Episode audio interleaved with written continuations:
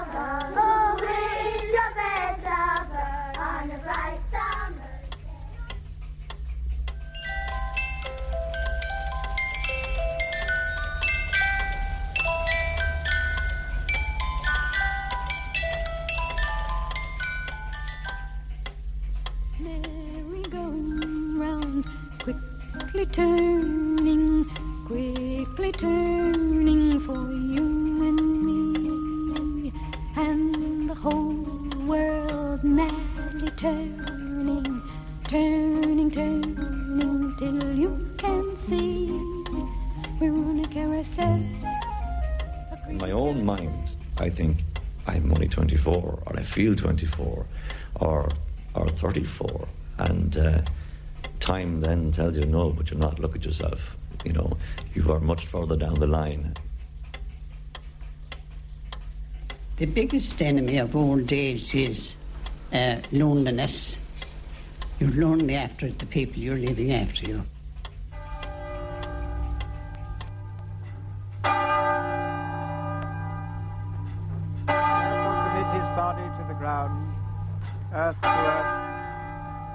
Ashes to ashes, and dust to dust. In sure and certain hope of the resurrection. And the child, unless in pain or trouble, takes time as a gift. The child takes time, doesn't see time at first as a threat, but sees time as infinite, and sees any half decent morning as miraculous, as the beginning of the world time masters the unfortunate adult, the school child and the adult. We become, our days become mastered by timed measurements, and time becomes, at best, success, at worst, drudgery. And then finally, there is time as death. The old man with the scythe suddenly assumes a more terrible and malignant aspect, and instead of simply being somebody tidying away the past, Become somebody who may be tidying you away? A time to be born, a time to die, a time to plant, a time to reap, a time to kill, a time to heal, a time to laugh, a time to weep. Take time while time is, for time will away. Early sundials usually carried some philosophical reflection on the passage of time. Like death is certain, only the hour is uncertain. To the gentler motto of a Venetian sundial, I count only the hours that are serene. The nature of time and its seemingly measured flow has raised more questions than answers. This instant in time, our now, is gone before we can comprehend it seeing time as a continuous series of nows, like the image of the flowing river, offers a way of looking at time. What is time made of? How is it measured out? Clocks and calendars are convenient devices that we take for granted, of course, but they are based on the apparent movements of the heavenly bodies the sun and the moon and the stars. And through the ages, astronomers and philosophers have looked up there to deal with the question of time. What is the stars? What uh, is the stars? Oh, that's that's the question. That's the question. What is the stars? And then I take another look up, and I'd ask myself, what is the moon? Ah, that's the question. What is the moon? You hit on time not only when you when you see the, the Earth rotate in your eyepiece, when the uh, telescope stands still, but when you look out into the, the stars, because what you actually see is light which has taken years to, to reach the Earth. Say, if you take Vega, a, a, a, a very bright star in the sky, now Vega is about 28 light years away from us. So what I see now as the light of the star is actually the light that was there, as it were, uh, 28 years ago. The conclusion is quite obvious. When you look into the sky, you really look into the past. Uh, young Einstein is said to have started at the age of 17 by trying to chase a beam of light right on a sunbeam up to the speed of light. No one had ever performed this feat of imagination. And he realised that when he got to the speed of light chasing a sunbeam, it would be a static phenomenon. And from that, the whole theory of relativity is said to have emerged.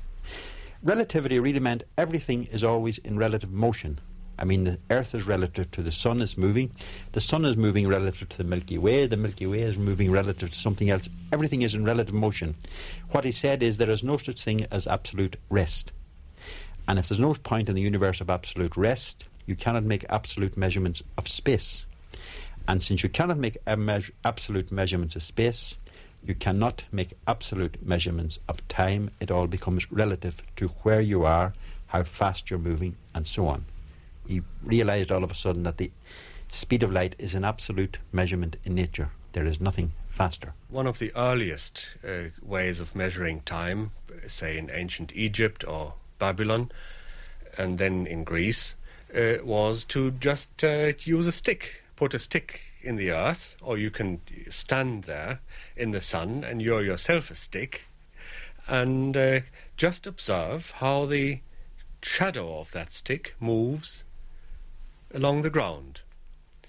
These gnomon measurements uh, became more and more elaborate. But apart from using the gnomon, uh, uh people uh, started using uh, other means, of course, of measuring time. They had water clocks, or they, they had these sand clocks, uh, we know. They, they either had their own uh, sundials, or, as it was the case in Rome, uh, with the big, big obelisk, they uh, went uh, uh, to the forum, they went, went to the marketplace to, to take the time they sent a, a, slave to take the time, who came back with the time. Our time, we see on our watches, is called mean solar time. Uh, mean solar time is not exactly the time the sun needs for a day, for instance, to uh, on its path, on its apparent path around the Earth. Furthermore, the sun's movement seems to be irregular uh, during the year one of the reasons is uh, that um, the Earth's orbit around the Sun is uh, not circular but elliptic, uh, which means for us, looking out from Earth, that the Sun seems to be slower or faster during the year, up to plus minus 14 minutes. So you had to introduce a kind of time which is regular, uniform, and doesn't hasten forward or slow down, but it has to keep a regular path.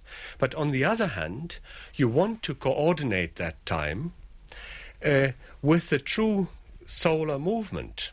Mm. So it's very convenient and very practical to have a, a regular kind of time which is uh, time and again synchronized with what you may call natural time or cosmic time.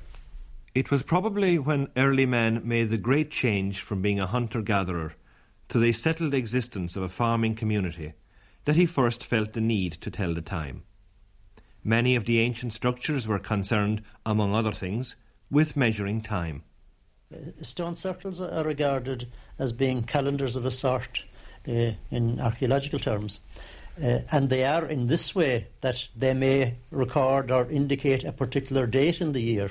Like if one takes, for example, Drombeg Stone Circle near Rosscarbery, uh, that is orientated uh, in a south-easterly direction, uh, and the orientation is got by uh, getting a point between the two entrance stones, extending a line across the circle over the recumbent stone, which is opposite the entrance and extending that line to the local horizon. And you find that this happens to be the point at which the winter sun uh, on the winter solstice sets. So you could say stone, the Drombeg stone circle is orientated on the setting sun of the winter solstice. Other stone circles are orientated on uh, equinoxes, and uh, they, you could say, were concerned with whatever ritual they had was concerned with uh, setting the seed in the springtime and the spring equinox, and uh, uh, commemorating the harvest at the autumn equinox. And the ritual and festivals were concerned with that. One way of defining how long a year is consists in measuring the time it takes for the sun, starting from its position at the vernal equinox, which marks the beginning of spring, to reach this point again you may say that's a true solar year. Now, this takes 365 days, 5 hours, and roughly 48 minutes. But for a calendar, uh, you want to know and to count in full days, not in fractions of days. So, what to do with that rest? So, what you do and what you can do is uh, to recognize that, well, 58 minutes, 46 seconds is almost six hours, which means it's almost a quarter of a day. Therefore, why not add uh, four times a quarter of a day, which means a full day, every four years? And that was the very reason why this uh, 29th of February was introduced. For some ridiculous reason, to which, however, I've no desire to be disloyal, some person in authority, I don't know who, very likely the astronomer royal, has decided that although for such a beastly month as February, 28 days as a rule are plenty, one year in every four, his days shall be reckoned as nine and twenty the leap year was absolutely introduced uh, by, by, by Julius Caesar in the reform of the calendar, which calendar was, as I say, put into operation on January the 1st, 45 BC. All the earliest calendars appear to be lunar calendars, that's to say, you date the month, the lunar month, which, as you know, is um, different from the solar month. It works out as being about 29 and a half days. So when you actually uh, have a year of 12 lunar months, then you wind up at 354 days. And that's 11 and a quarter days short of the actual year, of the solar year. So from time to time they put in a month, an additional month. The Egyptians solved the problem by having 12 30 day months. And then the last month had five extra days. That was their solution to the problem. But the Roman calendar had got completely out of order by the time Julius Caesar took a hand in sorting it out. And he consulted the best astronomers of the time, who were the Alexandrian astronomers, and he established a purely solar calendar. And he introduced that calendar on the 1st of January, 45 BC, uh, in which you have a year of 12 lunar months and it was he brought in the leap year, and the length of the months are the same as they now are, except one month, the month of uh, Quintilis, was named after Julius Caesar himself, July. Now his calendar was 11 minutes, 14 seconds too long. He overestimated the year. So that by 1582, there was an accumulated error of 10 extra days. And that's when the Pope, Pope Gregory, got, got going. And in 1582, he, he ordered a revision of the calendar. He decreed that the, the 10 extra days should be dropped. And two, that the leap year should be omitted every 100 years. except when the number of the year was divisible by 400. Now, this calendar was a good deal more accurate than the Julian calendar, but for reasons of sectarianism, uh, it was adopted in the Catholic countries, but um, the Protestant countries were extremely reluctant to, ad- uh, to adopt it, even though it was correct. And it was 1694 before Germany uh, uh, adopted it, and the English uh, accepted it in 1752. By that time, of course, it was 11 days wrong. So you remember the famous uh, business of give us back our 11 days. So that's, that's how that arose. On September the 14th, 1752, the Gregorian calendar was adopted in Britain, and the days between September the 3rd and the 13th were omitted. But a lot of this whole problem, of course, had to do with figuring out the date of Easter. Uh, because the date of Easter is linked to the moon. Uh, because it's the first Sunday after the first full moon after the spring equinox. The Irish eventually wound up calculating the date of Easter differently from the rest of Europe. And there was a ferocious row about this in the 7th century. And in fact, it was the 8th century before the Irish uh, actually accepted the Roman Easter. And in fact, the Welsh hung on for another 50 years with an Easter like. And so you had uh, two different Easters being celebrated in the Western Church. In fact, there's been a move, uh, a big move, um, to get a standard calendar, a worldwide calendar. And it, has, it, was raised in the United Nations in 1954. And the big pushers of it are the Indians. Uh, because you see, there are different calendars. The Indians actually have, have a big problem with calendars because there are 30 different calendars in operation within India. And of course, the whole suggestion was to divide the year up into, into four seasons, into four divisions of 13 weeks each and, and sort out the problem once and for all, and then to have an absolutely acceptable international way of counting years. But of course, this, is, this has got nowhere. Too deeply ingrained in people, they have their, uh, their markers in the year, just like the early Irish had their markers in the year. I mean, they had a few important dates from which everything hung, like Samhain, which was the, the feast of the dead, amongst other things, uh, it was the beginning of winter. Seasonal changes and rural rhythms have always marked time for agricultural communities, including our own. The position of the sun or the church bell in the distance often told more than the clock on the wall. Some cultures, like the North African Nuer people, have no equivalent expression in their language for our word time. Their time is conceived in terms of seasonal and work activities. They refer to distances travelled as so many sleeps away. For us, a major change happened during the Middle Ages. With the growth of European cities and the rise of craft industries, a more ordered society was coming into being, ticking to the sound of the mechanical clock.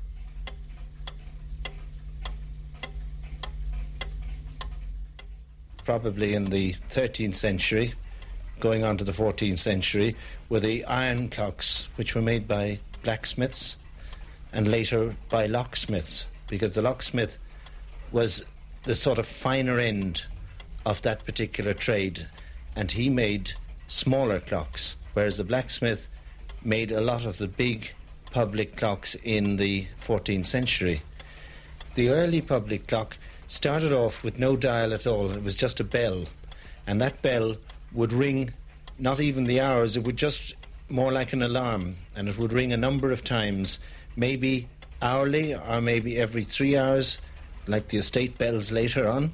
Um, after that, uh, clocks had a dial, so they could not only be heard, but they had a single hand which could be seen externally on the building, usually a very prominent building in the town. And the single hand went on practically up into the 16th century with just one hand.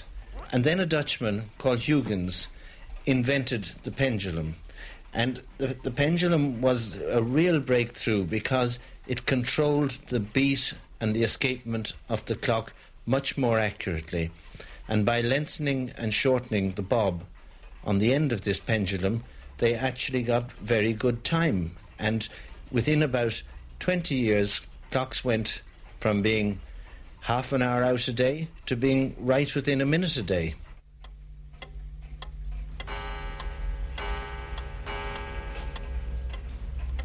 At the time uh, of the late cent- 13th century, beginning of 14th century, uh, when the first mechanical clocks were hung up in uh, on the towers of city halls or churches, uh, where a major change happened.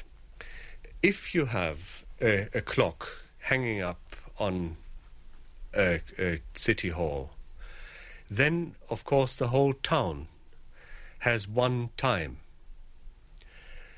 And if there is one time, you can bring people together to start their work at that one time. At the time of the rise of these industries, the rise of cities with industries, you needed this kind of mechanical clock time uh, to an increasing extent to coordinate labor or to coordinate the business in town. And that's, I think, uh, why this measurement of time via mechanical clocks uh, was one of the conditions of the possibility of coordinated work leading to industrial evolution. It also became very important for navigation.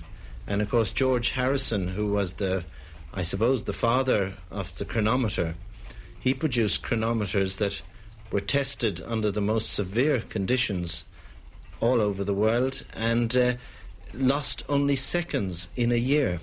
And that was around 1760. So that was a marvellous achievement. And of course, a few seconds out or a minute or two out in navigation could be miles out of your destination and maybe bring you into very dangerous waters. So that was again another marvellous breakthrough in time in Cork now, we, we had the 20 minute gun for noon because for navigation we were actually 20 minutes behind Greenwich time. And if there were ships in the harbour and their chronometers needed resetting, this 12 o'clock gun would go in the harbour here and it would actually be the time of noon in Greenwich which was very important again for resetting their chronometers. In some places, they had a some harbours they, they had a mast with a a ball that was situated in a very um, noticeable place on the edge of the harbour, and this ball would be at the top of this pole. And when 12 o'clock Greenwich time arrived, this ball would physically drop down the pole, and the navigators on the ship could then set their uh, chronometers by this. And uh, of course, in Greenwich, they have this brass line which which runs uh, through through part of the observatory there, and that is your your Greenwich noon time. And from that, when the shadow crosses that line, that is uh, noon time at Greenwich, and time all over the world is established from that mark. I, I do think that something of major importance uh, social, uh, political, economic, and uh, I think even philosophical importance happened after these mechanical clocks um, were introduced after uh, the beginning of the 14th century.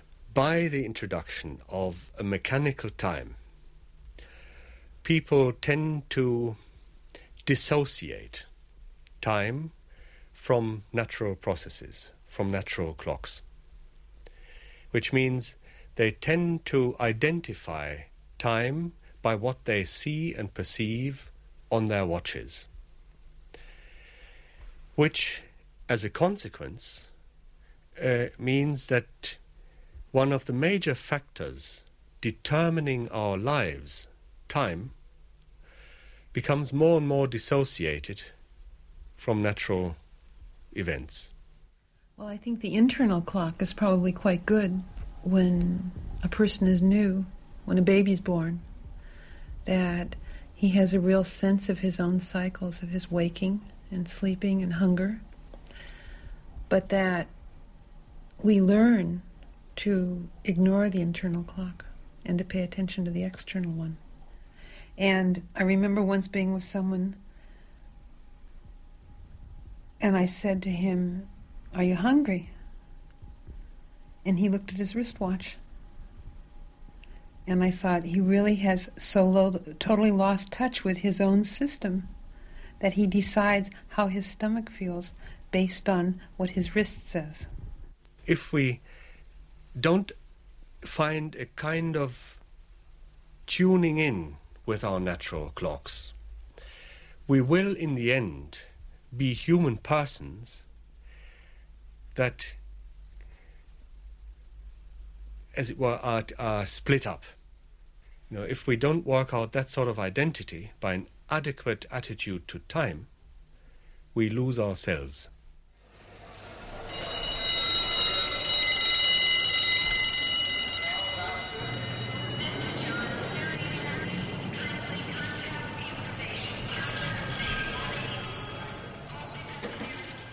I'm very dependent on time. And it was brought home to me a few years ago, my dependence on time, when I did a weekend called Choice, where a number of us were in away for, in this um, building for a weekend from Friday evening until Sunday evening. And uh, the first thing we were asked to do was to remove our watches and give them up. And I found this rather bizarre, really, and very upsetting. And the reason it was done was that we were to um, forget about time and the fact that I didn't have a watch or didn't know the time, I found it very upsetting. And it really made me aware of my dependence on time. Like, I, am very regimental and very organised, I suppose. But I notice that I am constantly watching, watching time. And I think it's how the body and mind interpret the clock that's important. I think the more you get away from the clock or the watch, the better. I mean, we have a situation in this country where people would have quartz watches that are accurate to within 0.00 seconds every 10,000 years, and the same guy's a half an hour late for an appointment, and it doesn't seem to matter very much to him. And I think it's become that time is now a commodity. It's something that you've got to spare. It's something that you've got to work out how much you're going to give to various people. Each of us only has a certain amount of time in the week. No matter how rich you are, you can't create time. You can actually buy computer time, you can buy air time, you can buy advertising time, and these are things that are actually measured out physically by the media or by the people who control newspapers or the airwaves or whatever. So that's certainly a commercial principle. The traditional idea that you had to sleep for eight hours, work for eight hours, and play for eight hours is nonsense.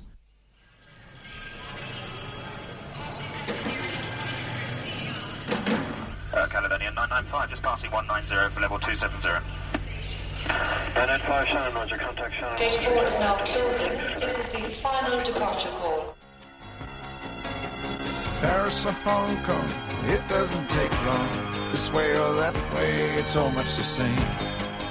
When you're living at this pace, the world is a small place.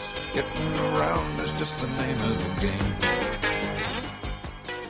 But I think the secret, at least for people like myself, is not to get too hung up about it. Um, to use the time that you have, acknowledge that you're uh, crossing uh, different time uh, boundaries, um, that uh, there are uh, other schedules uh, than the ones that you would normally work on, and adjust yourself to these. I always set my watch to the local time, and I uh, have to bear in mind, of course, that I'm then either in advance or I'm behind my office in Shannon, uh, our coordinating office, our trading floor, which coordinates the movements of all of our people around the world. I have some reference to that, but otherwise I don't have any reference to the time at uh, home, so to speak. Does the international dateline uh, and just moving through all these time zones have any real marked effect on you? No, but again, as I say, and as you were saying yourself earlier, it's an attitude of mind. I think if you start anchoring yourself in time, if I go from here to Hong Kong or Singapore or wherever, uh, onto the west coast of the United States, if I start anchoring myself to Irish time and thinking, what time is it now in Ireland? Uh, it, was, it is tiring and confusing. It is that, it is the psychological concept of where you are in time that's the critical thing. I think when I'm travelling of the here and now, if it's eight o'clock in the morning in Hong Kong, it's eight o'clock in the morning in Hong Kong. That's that. That's where I am. That's what I. That's the environment and the conditions under which I must work. But what about Jim King's internal clock? It seems to put up with it extremely well. Um, I do take, of course, the opportunity to exercise as much as I can when I'm travelling and when I'm at home. I've never needed a lot of sleep in my life, and gen- generally I would sleep no more than five and a half hours anywhere, wherever I am, unless I'm exceptionally tired. We're too imprisoned by this uh, perception that we have to sleep for eight hours and that you cannot have a nap at any other time. So I constantly keep my rest bank or my sleep bank replenished, not necessarily through orderly uh, long periods in bed, but wherever I happen to be, if there is the opportunity to do so. There is a tension, obviously, between how much we are in control of time and how much we are controlled by time. What's your experience? I think we can organise ourselves, and obviously, organising ourselves is a response to the priorities that we're dealing with at the time, whether it's in our work or our private lives. I don't really believe that one has too much control over time, other than that it is truly, in my view, sinful to waste it. I think uh, life goes round only once, and one should make the most of it in every context. I watch this television to, to actually pass away a time, like, you know. Really, like, especially in the winter nights there now, like, there's nothing else to do. Unless you go to the pub, like, but you can't be in the pub all night, so if you're doing something interesting, the, the time don't trouble you. Because you're enjoying what you're doing, like, and uh, as a matter of fact, you, you have enough of time then if you're doing something interesting that you'd like to do, like. You wouldn't have uh, enough of time at, at times, like. Time runs out. We do not treasure time very much. We do not set great store by it. Uh, we don't run our lives on a very tight schedule, and I think this shows. It shows in our economy. Our days are determined by busy schedules, diaries, and timetables. But how effective are they? Can we learn to make better use of our time? Time planning aids and courses are available for the busy manager. It's a growth industry, mastering our time. Time Manager International operates in 28 countries. You should be able to plan a day in about five minutes if you have everything well organised, and that's what we have in the Time Manager system. In the decision base, things are broken down into sections that are easy to uh, access. And we would recommend that before the manager goes home at night, he has the day planned for the following uh, in advance. Um, I am not a believer of people should make a rigid plan that, that uh, can't be moved. Uh, we have to respond to opportunities, but opportunities are very different to reacting to um, small things that crop up in our minds. We have the feeling, well, I must do this now in case I forget. And good planning will reduce that brain hopping from one small task onto another. I mean, for example, a messy desk is a classic way of enticing your brain to leap from one thing to the other. Therefore, there are two elements to it. It's the element of what to do that's relevant, and then the when am I going to do it. Everyone makes a plan. I mean, mo- most managers make a plan at any rate. We would advocate that you do it the night before. And the reason for doing that is if I can get home having made a good plan of the forthcoming day, I can relax at home. But if I'm at home and my mind is hopping of what have I got to do tomorrow, I must remember to contact so and so and do this, I can't relax. You can't gain more time at all. All you can do is to make the most use of the time that you've got. And it's very difficult to make the most use of the time that you've got unless you sit back and plan a bit, uh, say at the beginning of the month or beginning of the week or beginning of the day, and say, what do I want to ca- get out of this coming period? And make the most of it.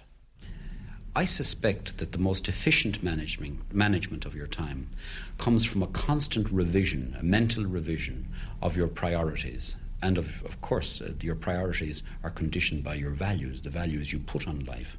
I think if you're happy, it's usually because you're busy and involved in something. And that involvement makes time pass much more quickly. If you're bored, then some people have claimed that boredom is the awareness of the passing of time. In other words, the only experience we have of time passing at all is when we're bored, when nothing is happening, and when time is dragging. Like a jail sentence, when time seems to stretch endlessly. I done two years in, in jail myself, and uh, we'd be locked up like it was, uh, and you'd be there for hours, you know, and then you'd be just time, you'd be just stretching out, you'd be you know, wishing you weren't there, like, you know. And you'd be trying to make conversation with your cellmate, you know, your inmates, and trying to just kill time. Time just drags, drags. It's, you know, it's heartbreaking, like, you know. And you'd be saying to yourself, where did I go wrong in the past, you know, and all that, like, you know. Of course, you'd be blaming other people instead of blaming yourself. Do you feel you've lost time in your life? Oh, I have. I have. I lost an awful lot of time. Wasted it, in fact. You know, I spent, even before I went, I, sp- I spent more time in a pub than I was outside. You know, literally making a fool of myself. That's being quite honest now, like. Subsequently, I ended up as an alcoholic. As I say, it's nothing to be proud of, and I wouldn't like, wish that on, on my worst enemy. And you find time goes much faster now that you're involved in something? Definitely does. It does because I'm happy, I'm free, I'm I'm not getting myself involved in any trouble. I'm away from drink, which is most important. And that that that that I'm off drink now a year and a half. And I can honestly say I feel a new man. I feel better. I'm sleeping better. I'm eating better, and subsequently I'm ho- hoping to get married. So you're in not love? Too distant. Oh, I'm in love. And there's nothing you can't beat it. It's fantastic with a beautiful lady. I'm engaged and all, and I've made, I have a house, and we're working on it at the moment. There's a lot of work to be done as well, and it's fantastic. A lot of people say that when you're in love, the time flies faster, you know. When you're with your fiancée now, Mhm. does time fly when you're involved with each other? It do. It just whew, one, one, one minute we might be doing a bit of painting, and before you know it, like you know, it's into the next day, like you know, uh, ooh, you know, just flies because we're all, we're involved. We're involved with the same activity all the time. You know, we're we're we're working together, and that love that I didn't have years ago is back again. I can feel like a human being again now. And I wish I was young again, my song still to be sung again. The sweet tunes of my life have gone sour and off key. Writing my tired old rhymes, trying to turn back time. If wishes were fishes, we'd all cast nets in the sea. because of having gone through a long illness, which was which was at one stage very nearly ended it all for me. I mean, it came to a stage where I thought I just could not go on. Um, got, getting through that, surviving it, looking back on it, and I'm now using it. I'm using the experience I gained from that that time. I'm beginning to use it to my advantage now because it had a positive side to it as well. Um, but I can, uh, I look upon every day as a bonus, really. Because there was an actual time in my life when I didn't think there was going to be a tomorrow. Now I look on it and I say, yes, there will be a tomorrow. And when it comes, this is a new day, this is a bonus. And like someone once said, this is the first day of the rest of my life. But can we make a new start each day and value the moment? Experience the present with a fullness and freshness? Or does the past crowd in too much and steal our time? Or maybe we glance towards a future that seems to approach more quickly as our measure of years gets smaller. The relative importance of past, present, and future may depend on what age you are. Uh, typically, young people are very much oriented towards the future because if you're a child, it's growing up, which means becoming higher status. And uh, if you're at the beginning of a career, you can look forward to achievements.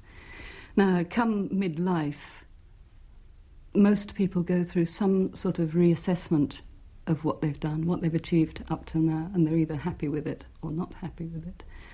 And I suppose that's a stage where if you continue looking towards the future, then what's at the end of that is death. And there's a gradual shift to looking forward towards the future, to looking back towards the past and becoming more nostalgic. And old people typically are much more immersed in their past than our young people. Nostalgia is an attempt to hold on to time. And I never look at an old photograph, uh, an old black and white photograph, maybe of myself and my family when I was young, or people who are long dead. If you watch television now, most of the people on the television you see in old films, they're all dead. So you're watching dead people moving about in celluloid. And it's impossible for a lump not to come to the throat, because in some sense the 20th century has at least conquered time in the sense that we now, this tape is going to exist for a long time after the people involved are dead. This film, this photograph. And a, a photograph is a freezing of time into maybe one thousandth of a second, and it will stay for a long, long time. I think that's very important that we can do that. We, we were the first generation to transmit moving photographs, videos, and films to a future generation. The concept of the future, many people who worry, who are anxious, are people who live in the future. They're worrying about tomorrow, they're worrying about what's going to happen next week. One of the best antidotes that I know of uh, for anxiety is to try and live in the present. Many of us, when, when we're under strain and stress, we, we sometimes reminisce about uh, how good it was in the past, and we sometimes live in the past, and we, we regress to earlier forms of behaviour which had helped us to adapt and helped us in our life. Now, I feel that, you know, as a country and as a group of people, we do the same thing. I mean, you take at the moment, you've got a lot of regression back to the past. You've got songs from the 50s, the 60s, you've got the nostalgia. People are insecure.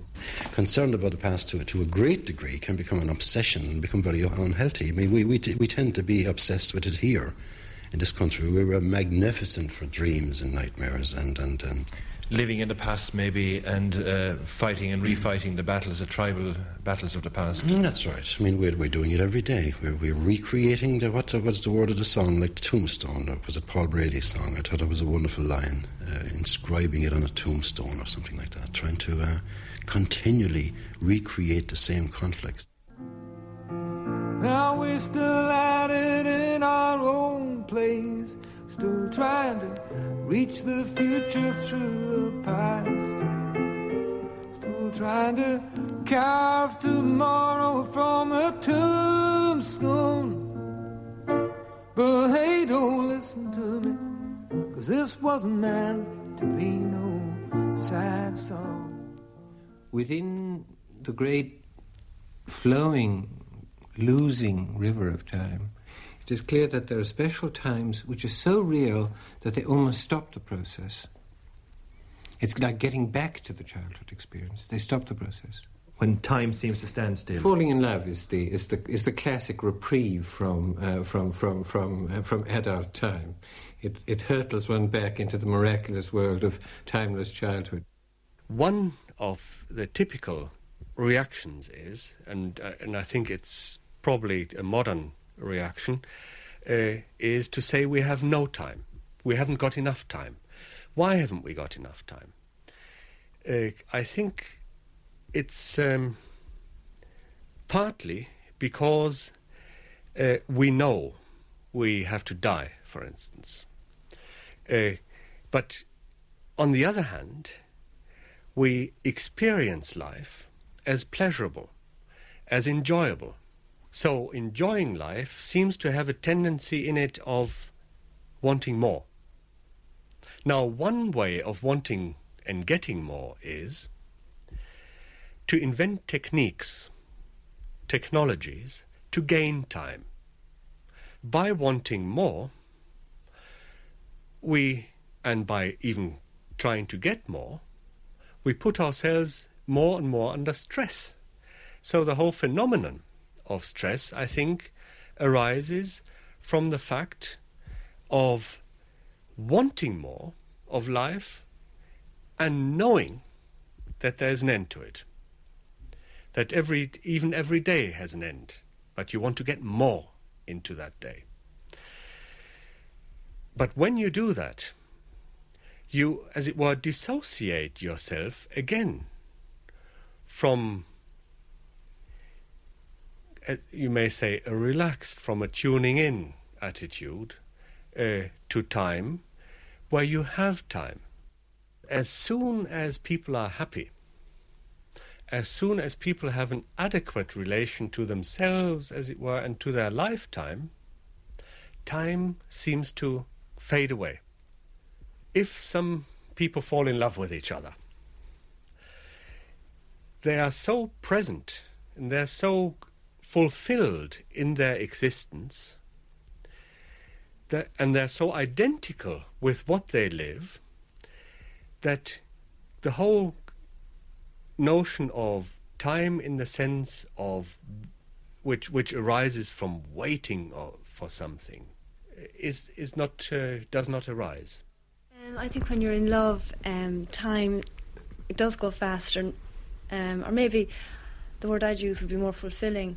You concentrate on having fun together because you know you're going to separate on Sunday night and you're going to be saying goodbye, so your weekends, you know, are all the more intense. And then when you do separate, there's um, if you like, an unfulfillment, you tend to be more reflective, and time then goes slower. So, you know, you, you made the most of every minute. You Yes. lived it to the full. It was really intense time. And being apart, you're inclined to say, What am I missing now? I'm missing her presence, her touch, her warmth, her face, everything. I would think that for myself, that when we are together, time is, is, is certainly fulfilled and it is all time consuming. It's a kind of possession of life which makes this whole idea of not having enough time for things, being under stress. Let me let me give you an example. And uh, I know uh, an elderly lady who owns a chips shop, fish and chips shop, and she's she works in that fish and chips shop uh, from early in the morning till late at night. She doesn't know the eight hours work time, and she doesn't mind. Why doesn't she mind? Because people, uh, lorry drivers, come to her, speak to her. She is like a mother to them, and they are they accept her as something like a mother. They love her, and she loves them, and so that she says, "Well, this shop, this chips shop, and this whole activity is my life." And because it is her life, and because she is fulfilled in it, she doesn't care what time it takes.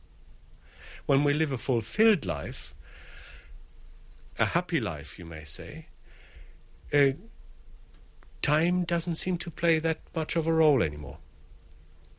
We start counting the hours when we have to wait, but we don't start counting the hours uh, when we are among friends, for instance, or when we do what really fulfills us. Time becomes a problem when people have to wait.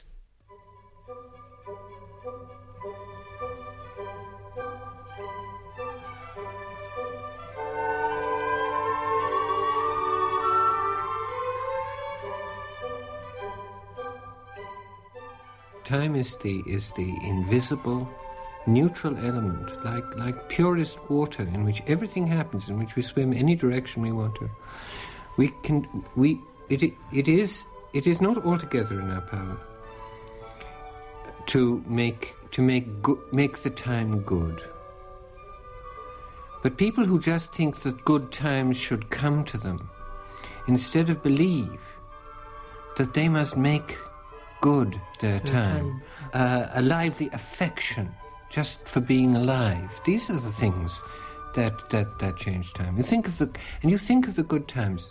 The best of times are when one has done good work and when one sits with real friends, eating, drinking, talking, singing. And we make those times for each other and for ourselves.